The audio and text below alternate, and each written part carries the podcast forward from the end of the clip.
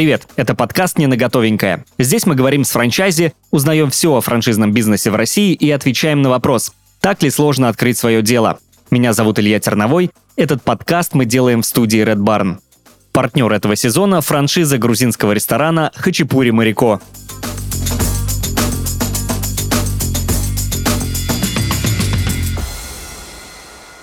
И сегодня у нас в студии Павлова Вера, директор по маркетингу сети «Хлебник». Вера, привет. Привет, привет. Вер, расскажи, пожалуйста, э, давай э, сперва познакомим слушателей с э, франшизой «Хлебник». Расскажи о ней подробнее. Сеть пекарен «Хлебник», мы исторически развиваемся из Санкт-Петербурга, да, то есть и первые пекарни, и первое производство у нас было там, во Всеволожске, если вот прям быть точнее. Мы начали заполнять Петербург и Ленобласть, и дальше уже стали выходить на новые регионы. Вот с конца прошлого года, с ноября мы там вышли в Великий Новгород, и дальше в этом году открыли Псков, Подмосковье, вышли на рынок Казахстана. И сегодня, кстати, так э, интересно получается, прям день в день мы открыли еще пекарню в Тюмени. То есть это первая наша О, точка да, в Сибири. Если говорить про вообще, что мы такое, да, угу. мы такая сеть кафе-пекарен с собственным полностью продуктом, да, от печенья до кофе собственной обжарки. И у нас свое ремесленное производство, то есть мы за ремесло, за продукт, который создан руками, длительного, да, там, технологического процесса, без всяких э, противных добавок, скажем так. И мы франчайзинг, то есть тут, наверное, еще такая особенность, мы, наши угу. все точки, нас вот 120 сегодня прям ровно. Э, и мы развиваемся по франчайзингу, то есть все они наши партнерские.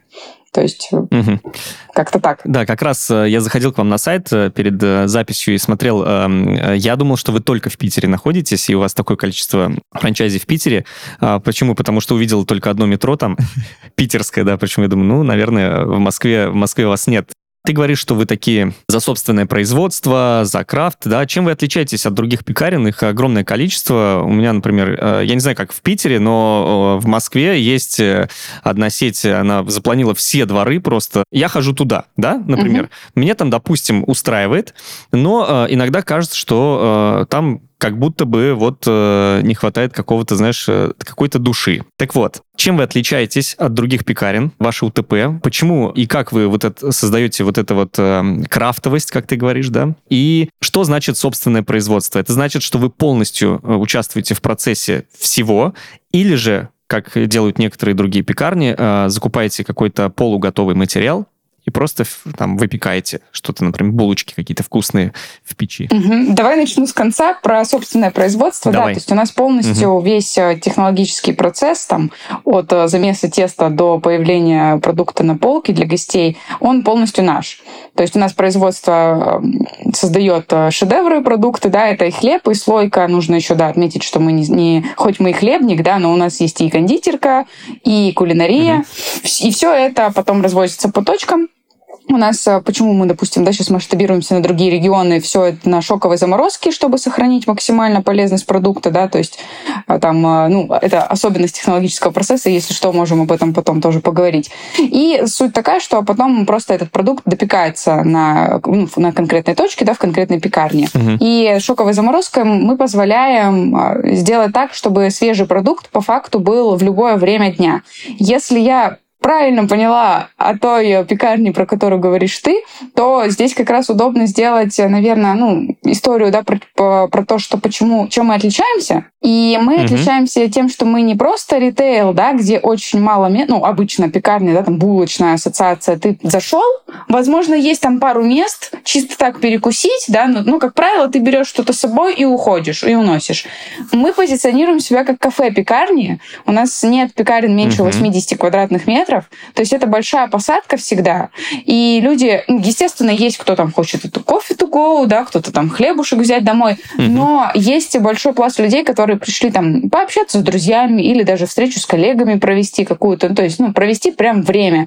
И мы это тоже им э, предоставляем. То есть вот можно как раз э, сказать, что мы отличаемся тем, что, во-первых, мы позиционируем себя, да, как э, кафе в том числе, и при этом, угу. что у нас реально собственный продукт, э, ремесленное производство, ручками делаем, вкладываем душу, и это не тот заголовок, который висит где-нибудь там в пекарне, а это как бы, ну, технически по факту угу. так. Влияет ли такие большие площади, да, арендуемые вами, на цену продуктов? На цену продуктов это не влияет, это скорее зависит от чего. Мы, как правило, становимся всегда на большой проходимости. То есть у нас очень mm-hmm. большой трафик людей. Его обслужить, чтобы всем было комфортно, да, и сотрудникам, и гостям, да, в первую очередь, нужен, нужен вот этот вот простор. Нужен обязательно туалет, да, который часто mm нету вот в маленьких заведениях, да, чтобы человек э, мог полностью там закрыть свои потребности, банально даже руки помыть, да, чтобы не только там э, какой-то там где-нибудь антисептик не работающий, да, стоит, а чтобы он нормально мог э, сделать все, что ему нужно вот в процессе вот этом вот получения услуги. А сколько у вас франчайзи на данный момент, помимо э, сколько собственных э, пекарен и сколько франчайзи? А вот у нас и получается, что мы полностью франчайзинговая сеть, то есть у нас все э, точки, они франчайзинговые, 120. Мы открываем собственные точки. Вот, например, мы когда зашли в Астану, мы, естественно, открыли свою точку, потому что это эксперимент, да, вообще новая страна, супер ничего не понятно, как там, надо наладить процесс. Мы открыли свою точку, но мы ее уже отдали партнеру в летом как готовый бизнес. То есть мы в мае открыли, в конце апреля, по-моему. И в, получается, лето мы передали в партнерство. То есть вот э, все, все наши точки, они франчайзинговые. А, тогда вопрос. А как вы... У меня просто не совсем складывается в голове. То есть вы начали сразу открывать бизнес как бизнес франшизы, упаковывая это все франшизу и продавая сразу, без э, личного опыта, или у вас был какой-то уже до опыт э, создания там кофейни, пекарни, какое-то кафе? Нет, конечно, просто схема такая же. Мы, естественно, попробовали свои э, да, пекарни пооткрывать, ага, первые вот, хлебник, да. да, то есть угу. первые, они, естественно, были наши, э, чтобы понять процессы, обкатать, да, и вот это все настроить. Да, да, поэтому... да, да, да, хорошо, что задал этот вопрос, да, то есть, естественно, изначально мы сами попробовали, покопались, э, там немножко доработали формат, а потом уже стали привлекать партнеров и превращать, да, все, все точки в, во угу. франчайзинговые. А, 120 франчайзи — это много.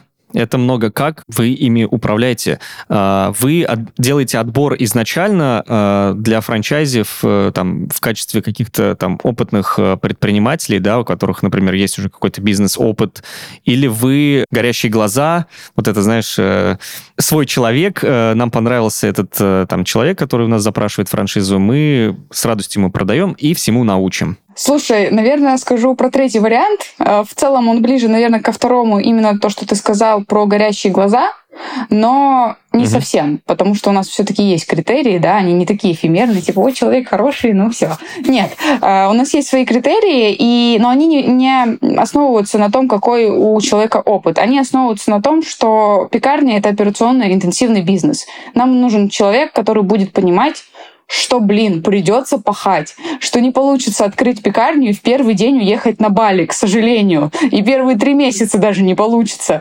То есть для, для нас важно, чтобы человек, предприниматель, он осознавал, что он должен быть погружен в бизнес. Для кого-то это не та история, которая привлекает, да, кто-то хочет вложить деньги и просто смотреть, как на его счет падают дивиденды.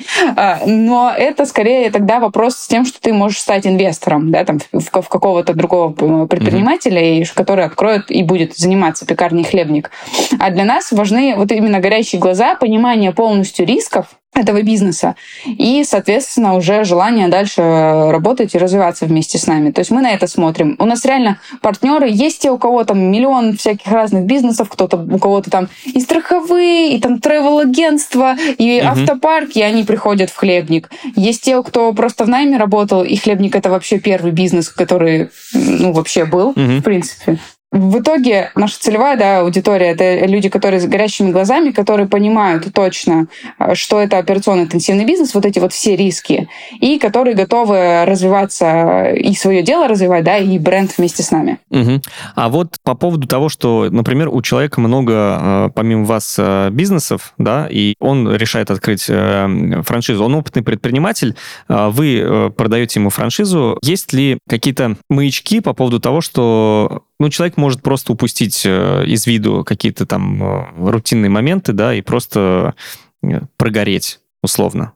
Не боитесь, что человек, у которого много проектов, может забить условно на ваш? Слушай, у нас есть такая философия, что мы искренне верим, что не получаться что-то у партнера может по двум глобально, да, таким причинам, два вектора. Первое — это он чего-то не знает, и второе — он не хочет. Угу. Вот если человек не знает, то наша команда расшибется в лепешку и сделает так, чтобы он узнал. То есть мы обучим его дополнительно, самого партнера, либо его персонал, возможно, да, нуждается там в переобучении или до обучения. Угу. Мы рассмотрим ситуацию, да, потому что все равно внешние факторы есть, которые влияют, да, там, а, вплоть до глобальной, если, да, там рассматривать, вплоть до переезда точки, лишь бы все стало хорошо, потому что мы заинтересованы в том, чтобы партнеры наши, естественно, и зарабатывали, и получали от этого удовольствие. А вторая история, если он, он не хочет, перехотел, перегорел, то тут уже насильно мил не будешь. Тогда мы просто предлагаем ну, максимально безболезненный выход, выход из бизнеса. Угу. Как говорила моя учительница, у вас э, всего два варианта. Не сделай домашнее задание. Это первое. Либо ты умер, либо ты заболел и умер. Жестко, но, но правда. Слушай, да. Расскажи, пожалуйста, сколько стоит открытие франшизы? Смотри, ну стандартная история про паушальный взнос у нас 490 тысяч. Средние инвестиции в пекарню — это порядка 7 миллионов. Почему говорю порядка 7 миллионов? Потому что мы не занимаемся строительством пекарни за партнера, то есть это полностью на них. Угу. И у нас могут партнеры как за 5 открыться, как и за 10. И от чего это зависит? Есть несколько факторов. То есть, во-первых, это то, насколько убитое помещение, да, бывает такое, что просто там нужен такой капитальный, угу. да, ремонт, ремонта, что, ну, естественно, это деньги. А где-то он прям вообще идеально подходит под наши там стандарты, да, и просто человеку нужно там буквально немножко косметики сделать, и все, и все готово. Второй момент — это сам ты делаешь или подрядчиками, естественно, подрядчиками дороже, но у нас просто есть люди, которые приходят, там, у него большой опыт в стройке, он сам себе все сделает. Но мы, пожалуйста, делаем. Mm-hmm. То есть у нас э, в этом плане все очень гибко и свободно. А если ну, с подрядчиком работаешь, мы, конечно, рекомендуем своих. Опять-таки, у кого-то может быть друг строитель. Ну, он захотел там пойти к нему, и ему сделали, mm-hmm. сделали то же самое. Третий фактор — это насколько хотелки партнера большие. То есть кто-то хочет просто комфортную, уютную пекарню, а кто-то такой, мне нужен стилизованный мох. И начинается и мраморный туалет хочу, mm-hmm. и прочее, прочее. И то есть тут уж, пожалуйста, если кошелек твой тебе позволяет, то делай. Мы не против. У нас есть разные форматы, ну, варианты, как можно открыть пекарню. Поэтому говорю, вот ну, около семи, если регион, то 7-8, вот так. Mm-hmm. Тогда вопрос. То есть у вас нет э, какого-то общего дизайн-кода или он есть? У нас есть общий дизайн-код, у нас есть э, проектный отдел, который полностью, то есть мы полностью рисуем партнеру планировку, мы полностью, да, там с ним э, согласовываем всю остановку. У нас есть список рекомендованных поставщиков, у нас есть все макеты, да, как что должно быть. Просто именно реализация партнером, да, она рекомендованная. То есть он может сделать это с кем-то, кого мы рекомендуем, с кем мы работаем, а может сделать это либо сам, либо найти кого-то еще на стороне стороне. А, да, ну просто ты сказала, что там кому-то нужен там э, мох на стены, там мраморный пол, а кому-то не нужен. А, но это чуть-чуть, мне кажется, просто э, дизайнерски отличается, или я что-то не так понял просто? Нет, ну это просто у нас, допустим, есть вот наша X, да, буква Х такая большая, вот ее можно условно просто вставить, да, там маленькую куда-то в интерьер, а можно сделать ее реально там со стилизованным мохом.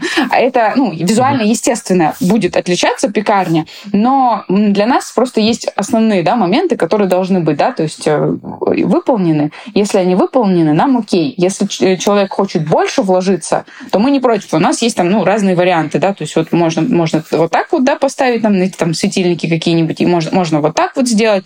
Есть вот такие вот варианты, да, там интерьера. У кого-то там mm-hmm. просто может что-то не влезть, да, грубо говоря, а у кого-то э, такая площадь огромная, что они могут там лавировать чем угодно. То есть э, есть вот эта такая ну, свобода выбора. Площади 8, от 80 квадратных метров, это, ну, прям большие такие помещения. А принимаете ли вы участие в выборе локации? Есть ли какие-то рекомендации или э, франчайзи сам все делает, просто говорит, я открываюсь вот здесь? Какие-то э, исследования вы проводите, аналитику, может быть, в других городах? Никогда партнер наш не может открыть пекарню просто так. То есть, и, как правило, 90% того, что нам просто партнеры присылают, мы это отметаем. То есть, да, естественно, у нас есть база, у нас есть опыт, у нас есть понимание того, что работает, но мы не то, чтобы, знаешь, любим там приносить на блюдечке с голубой каемочки ответы, да, угу. мы, у нас система такая, что мы работаем сообща. То есть, есть менеджер, по развитию, который закрепляется с, за партнером, который да, вступает в сеть.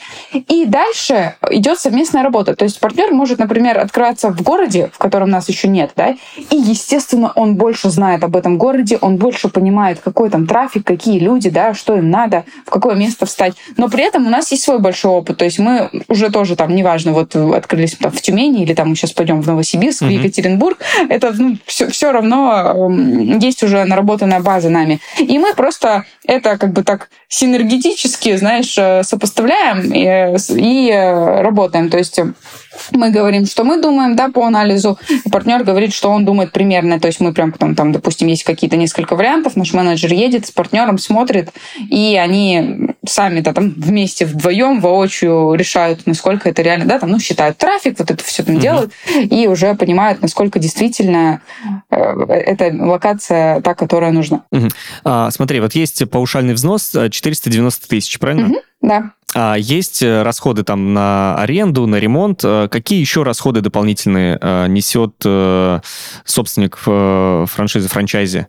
То есть там закупка, ну, я не знаю, посуды. Ты имеешь в виду, вот, что, что разложить 7 миллионов, да? Ну да, условно, что потому что я знаю, ну как бы 7 миллионов, это я сейчас прикинул, даже на 80 квадратных метров, это ну так очень много.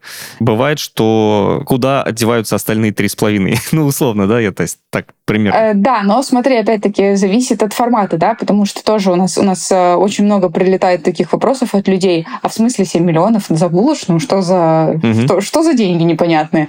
Но есть, э, да, естественно, полмиллиона, да, там, ну, грубо говоря, округляем, это паушальный взнос. На ремонт уходит порядка полутора-двух миллионов, да, ну, это я беру такой uh средний вариант. Дальше большая закупка, где-то миллион-полтора, это оборудование, а, которое идет именно основное, да, такое, ну, то, что печи, морозильные камеры, холодильники, uh-huh. да, то, что нужно. А, далее еще миллион-полтора, ну, и, может быть, ну, где-то около того, это идет мебель, да, то есть э, вся там, ну, uh-huh. и, и витринное оборудование, да, и то, что нужны там столы, диваны, стулья, посадка для людей, э, вот эти вы, uh-huh. вывески. Э, естественно, сюда же в эти же деньги закладываются первые два месяца аренды, она тоже может быть разная. И тут я не, не смогу сейчас прям точно сказать, да, у нас есть область, где условно можно там и за 150 тысяч снимать в месяц, а есть где миллион, да. Ну, то есть вот э, и это туда, заклад, туда uh-huh. закладывается два месяца, как, ну, потому что это инвестиции. И дальше идет маркетинговые, да, всякие истории, что, ну, и вывески, которые просто нужны, да, там повсеместно, да, там элементы декора, а, ну, которые нужны, в смысле, я имею в виду, на, на все время.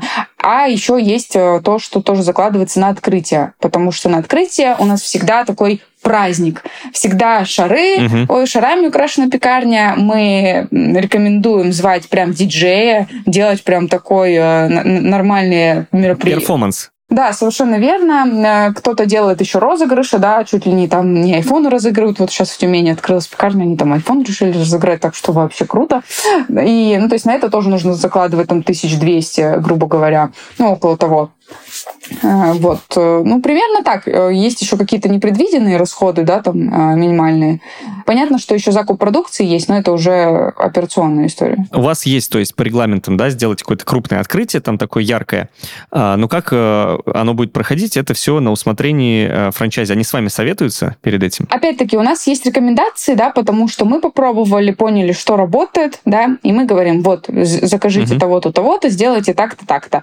Либо можно сделать еще вот так, по-другому. Партнер говорит, ну окей, а у меня вот есть такая идея, и мы ее можем согласовать. То есть, естественно, все мы работаем сообща, да, и по согласованию. Ну просто розыгрыш айфонов, это такая, слушайте, ну это прям э, интересная акция. А, я бы сходил. Да, не, да, не, не каждый партнер на такое решается. То есть кто-то, да, там классные тоже разыгрывает. Кто-то у нас там электросамокат до этого разыгрывал, тоже было круто. Ну вот, э, а тут uh-huh. вот так. Поэтому мы туда гибкие, просто есть определенные наши рекомендации, опять-таки, и свобода определенная для партнера, чтобы он мог выбирать, что делать.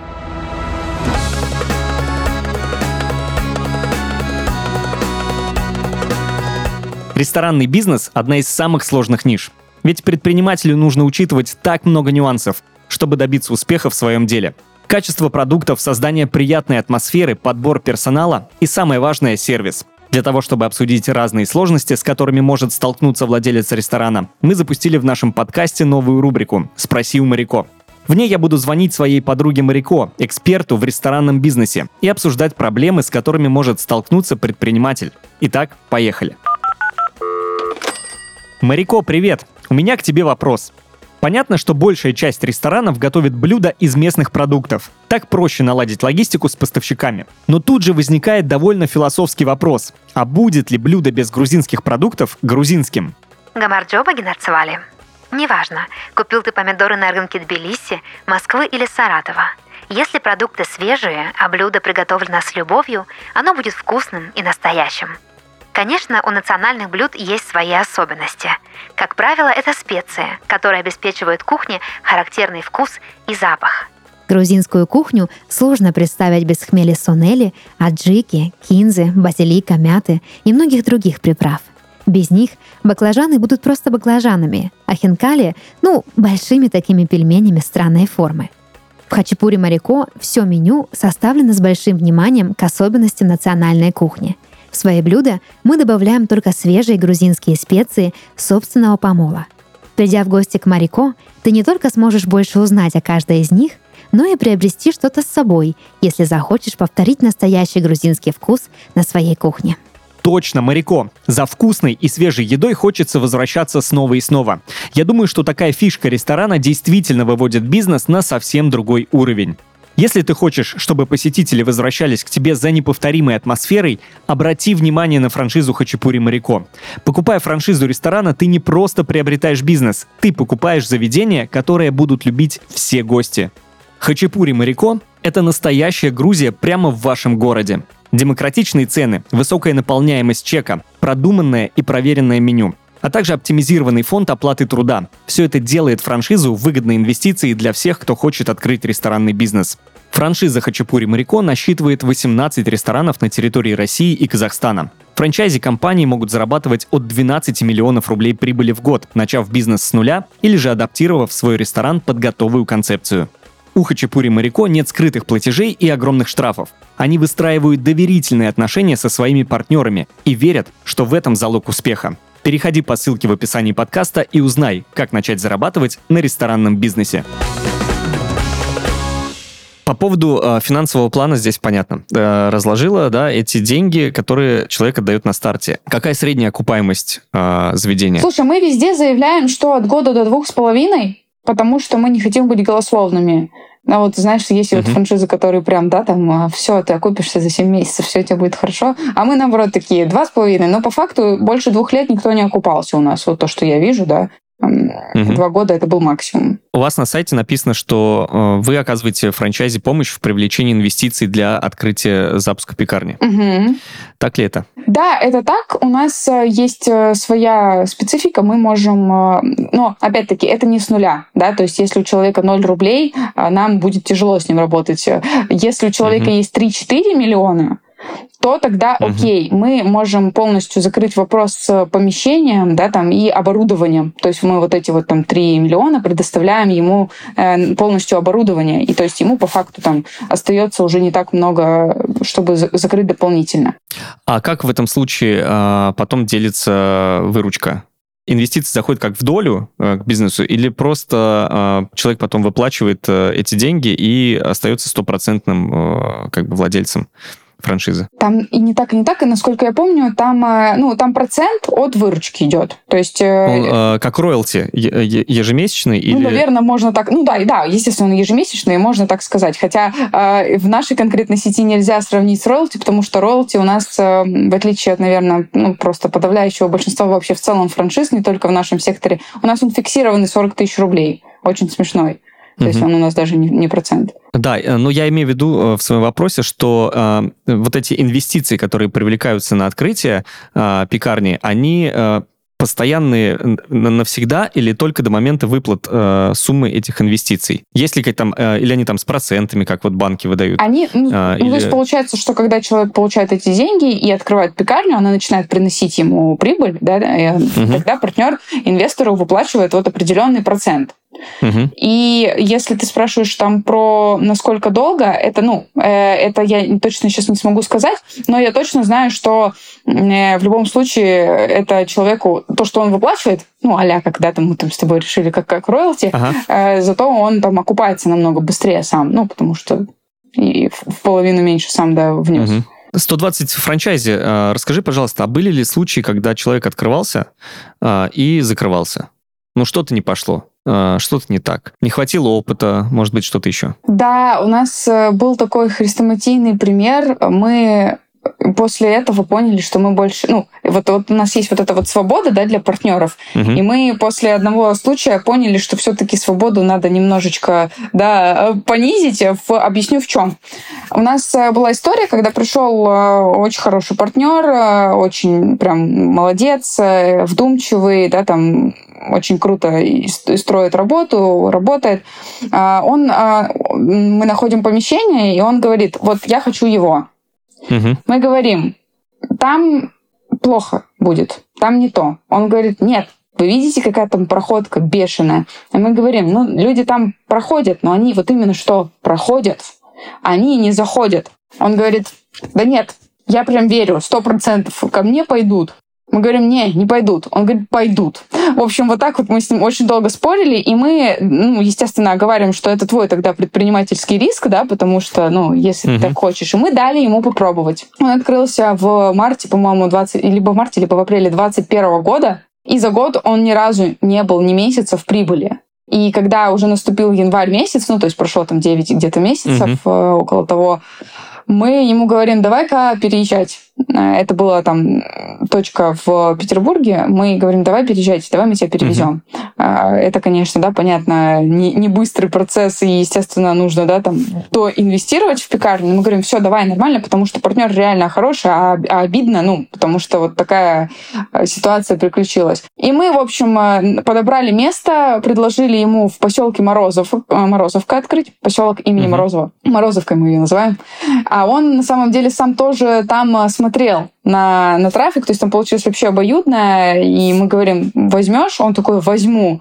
И мы такие, ну все, перевозим тебя. Мы его перевезли, он открылся в апреле 22 года, и он купил угу. все свои затраты за полгода. Вау. Но это, конечно, непростая история. В, ну, в плане психологически это действительно было очень тяжело, и партнер в какое-то время, да, и вообще не верил, что там с хлебником можно заработать. Угу. Но в итоге мы перевезли, все замечательно. Сейчас уже думает над второй точкой.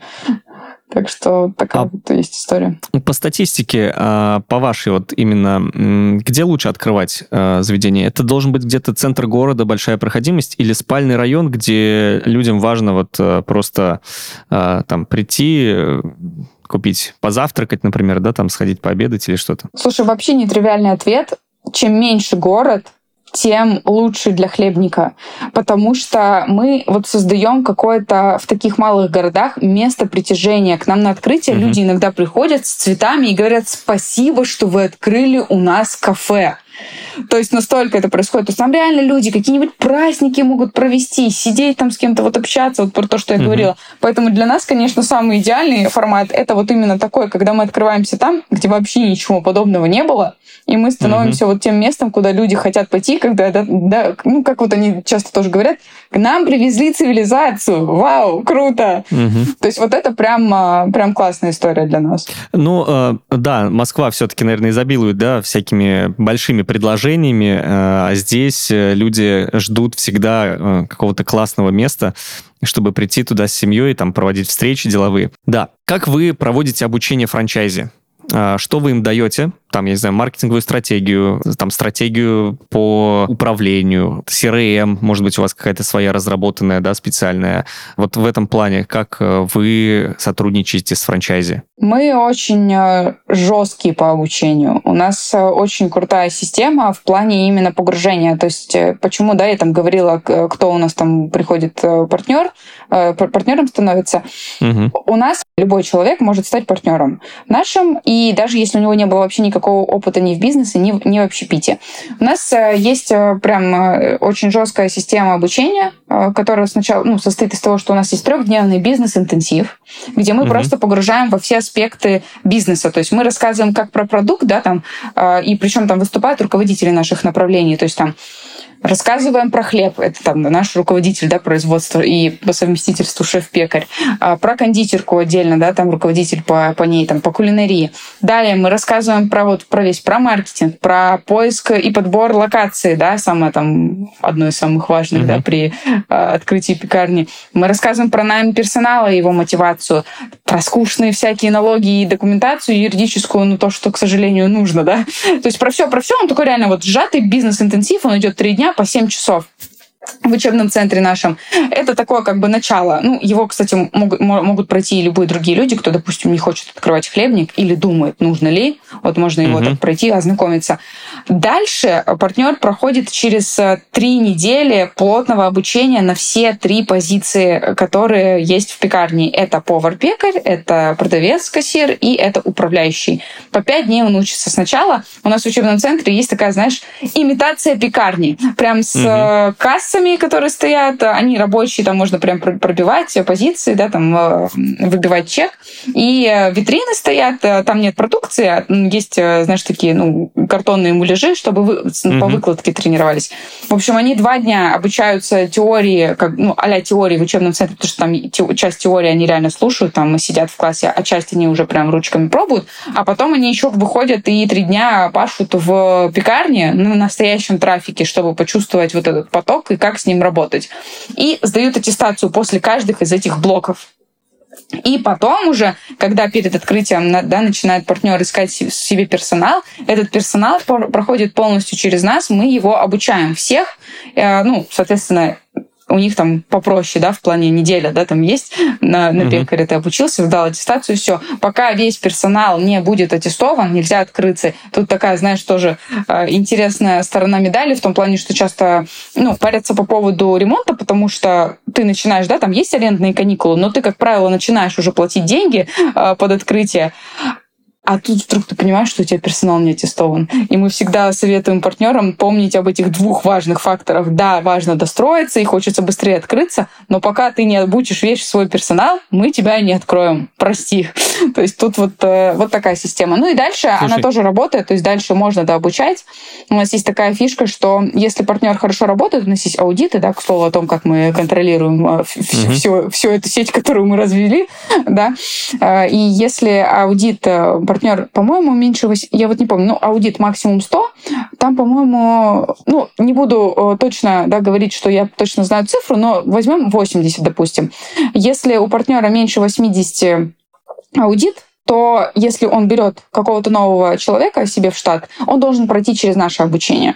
То есть он mm-hmm. должен приехать в учебный центр, полностью обучиться, сдать аттестацию. Если у партнера все хорошо, он умничка, да, молодец, все, работа налажена, он может обучать сам, просто нужно будет у нас только аттестацию пройти, чтобы мы точно там э, ну, забили в базу, да, там э, знали, что сотрудник вот такой-то новый есть, все окей. Если кратко, то так. Школа молодого бойца. Слушай, ну круто, круто. Расскажи, пожалуйста, про продуктовую матрицу. Как вы выбираете ассортимент для себя? Меняется ли этот ассортимент от города к городу, да, потому что, ну, бывают разные э, там культурные какие-то, может быть, особенности и так далее. Как вообще в целом выстраивается вот эта вот э, работа? Угу.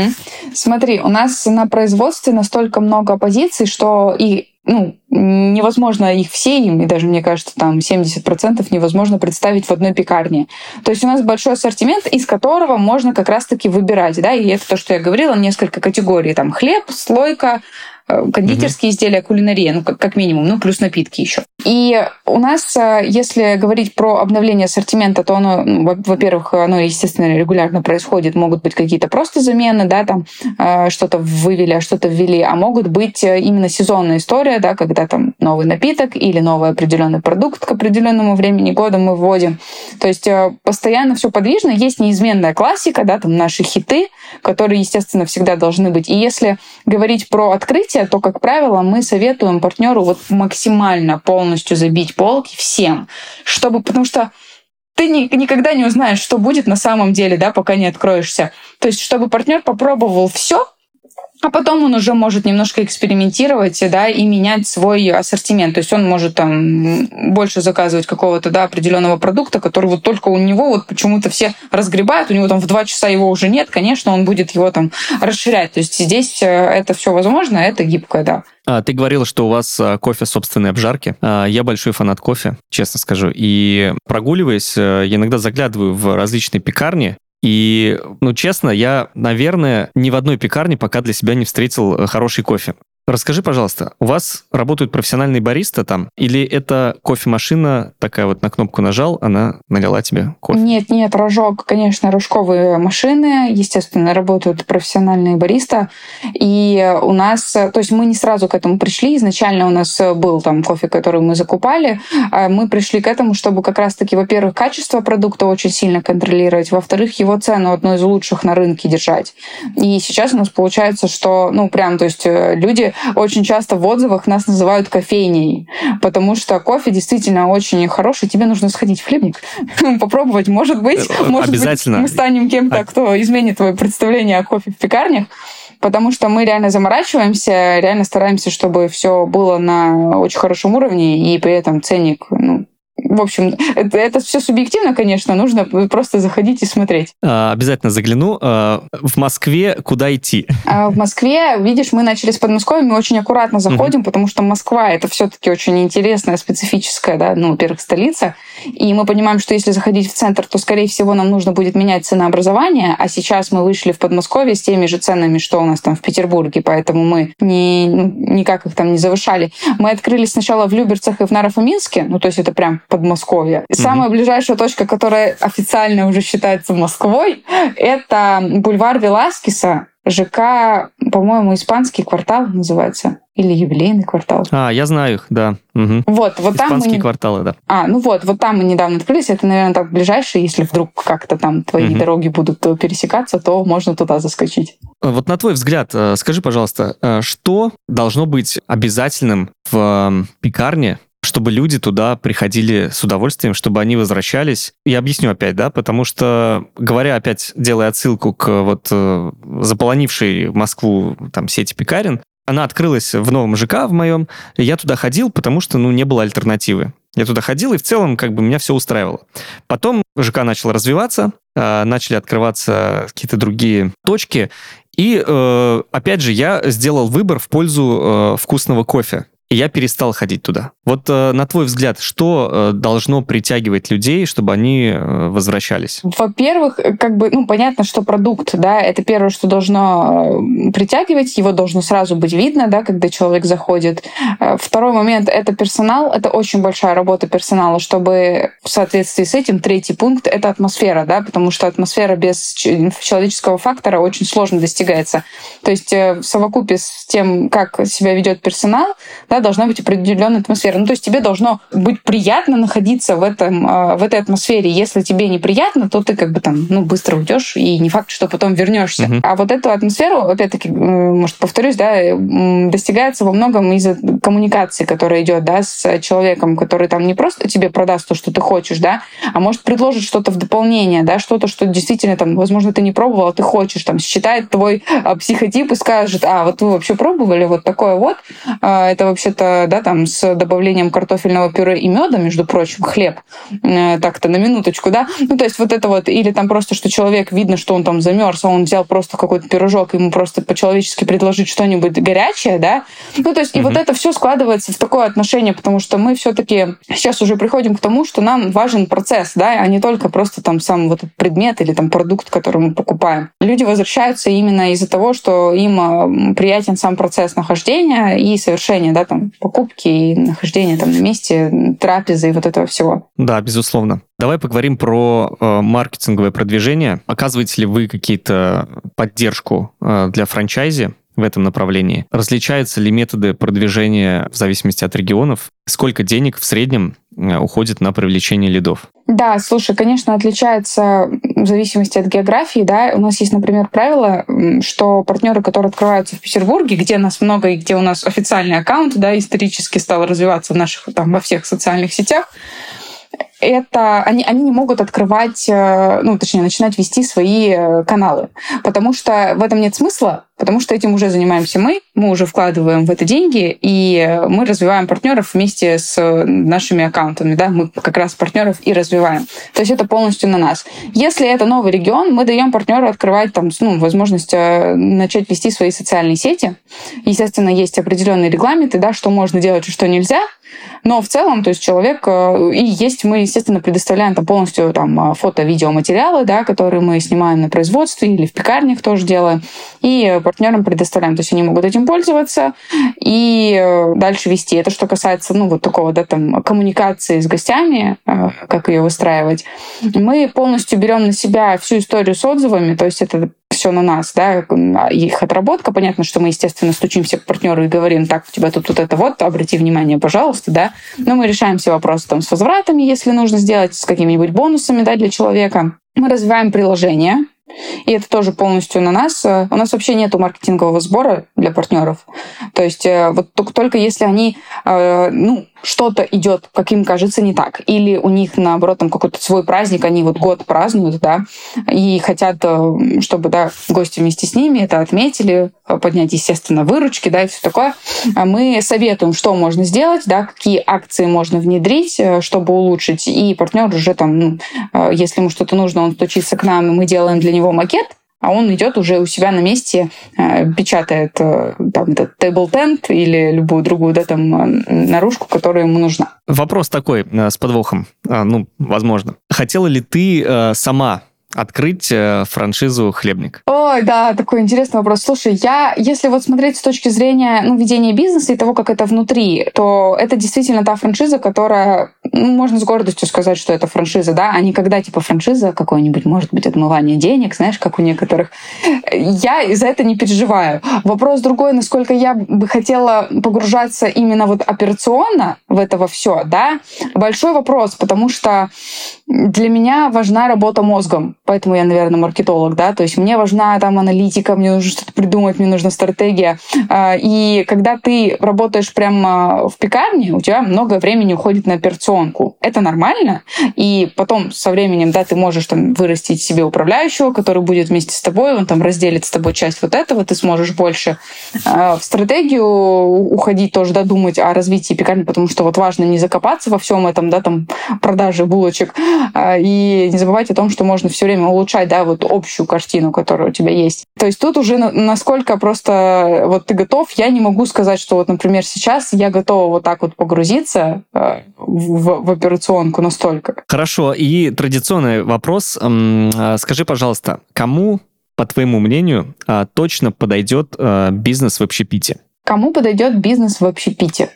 Да, каким должен быть человек? Ну да, во-первых, мне кажется, человеку, который в общепите уже поварился, и представляет, что это такое в целом, неважно как, был у него бизнес или он просто работал, да, то есть он представляет, что это такое, отдает себе отчет вот потому что реально нужно отдавать себе отчет в том, что это, блин, не просто, казалось бы, булочки, это тебе не сложный IT, да, но это реально сложно. То есть и важно, вот эм, люди, у которых есть этот опыт, они просто более трезво могут подойти, да, к, к этому вопросу. Те, кто действительно готов вот прям вкладывать очень много времени, а, потому что если, ну, история такая, что не особо хочется вникать, просто хочется подзаработать. Наверное, это не про общепит. А можешь э, дать совет э, тем, кто хочет открыть э, ваш франшизу? Дай совет будущим франчайзе. Максимально нужно быть включенным да, максимально осознавать и свои возможности, да, и все риски, высыпаться, потому что у нас партнеры, когда там открывают пекарни, они там иногда живут прям в пекарнях, условно, реально там себе кровати расстилают, матрасы и спят. Ну, то есть, э, то есть э, вот э, к этому нужно быть готовыми, что это реальная история, и, и нужно реально высыпаться. Это мой совет, который я всегда стараюсь всем давать, потому что, да, мы все про бизнес, мы все хотим зарабатывать деньги, мы все хотим хотим, чтобы у всех все работало, но про здоровье тоже нужно не забывать, иначе все остальное, как этот снежный ком покатится не туда, куда надо. Слушай, ну круто. И у меня последний э, вопрос к тебе. Э, я э, нахожусь на вашем сайте сейчас, и вижу, что у вас огромное количество, ну, просто какой-то разнообразный выбор э, горячих напитков, и вишневый макачино, и раф персик розмарин, и чай крыжовник, и даже неизвестный мне бурундучино. Э, да, серьезно. Вот давай так. Директор по маркетингу а, Вера Павлова. Что ты порекомендуешь людям, которые вдруг заедут в испанские кварталы и окажутся там, что нужно взять? А какие у вас вкусовые предпочтения? Да, начинается, я понял. Да, ну то есть э, это реально важный вопрос, но я так могу сказать, что то, что ты перечислил в начале, это сезонные напитки, то есть они как раз э, осень, погреться, да, там и вишневый макачино, и крыжовник, вот это все, это вот прям на погреться, согреться, да, и все такое. То, что ты сказал про бурундучино, это наш э, хит, это такая, ну вот условно классика, которая у нас есть, там просто арахис и все такое, бурундучное, так скажем, это наша шеф-бариста на самом деле придумала название. Это очень было интересно, когда я там стала, знаешь, разлетаться в соцсетях, что «А можно мне, пожалуйста, кружечку бурундучина?» Ну, то есть э, это, это просто такой хороший маркетинговый ход получился. Но это реально вкусно. То есть тут вопрос, можно просто американо выпить, если ты вот ценитель именно хорошего кофе, да, чтобы тебе понять, э, ну, то это или uh-huh. все-таки как обычная пекарня, то можно просто начать с э, чего-то простого, да, такого классического, а там уже потом э, нанизывать что-то дополнительное. Попало в точку, э, потому что я пью либо американо, либо эспрессо. Вот так вот. Очень интересная беседа у нас с тобой получилась. Спасибо большое. Друзья, обратите внимание на франшизу «Хлебник». С нами была Вера Павлова, директор по маркетингу. Спасибо большое тебе за интересную беседу. Спасибо взаимно, очень понравилось. Очень уютно. Это был подкаст «Не на готовенькое». Подписывайтесь на нас на всех платформах. До встречи!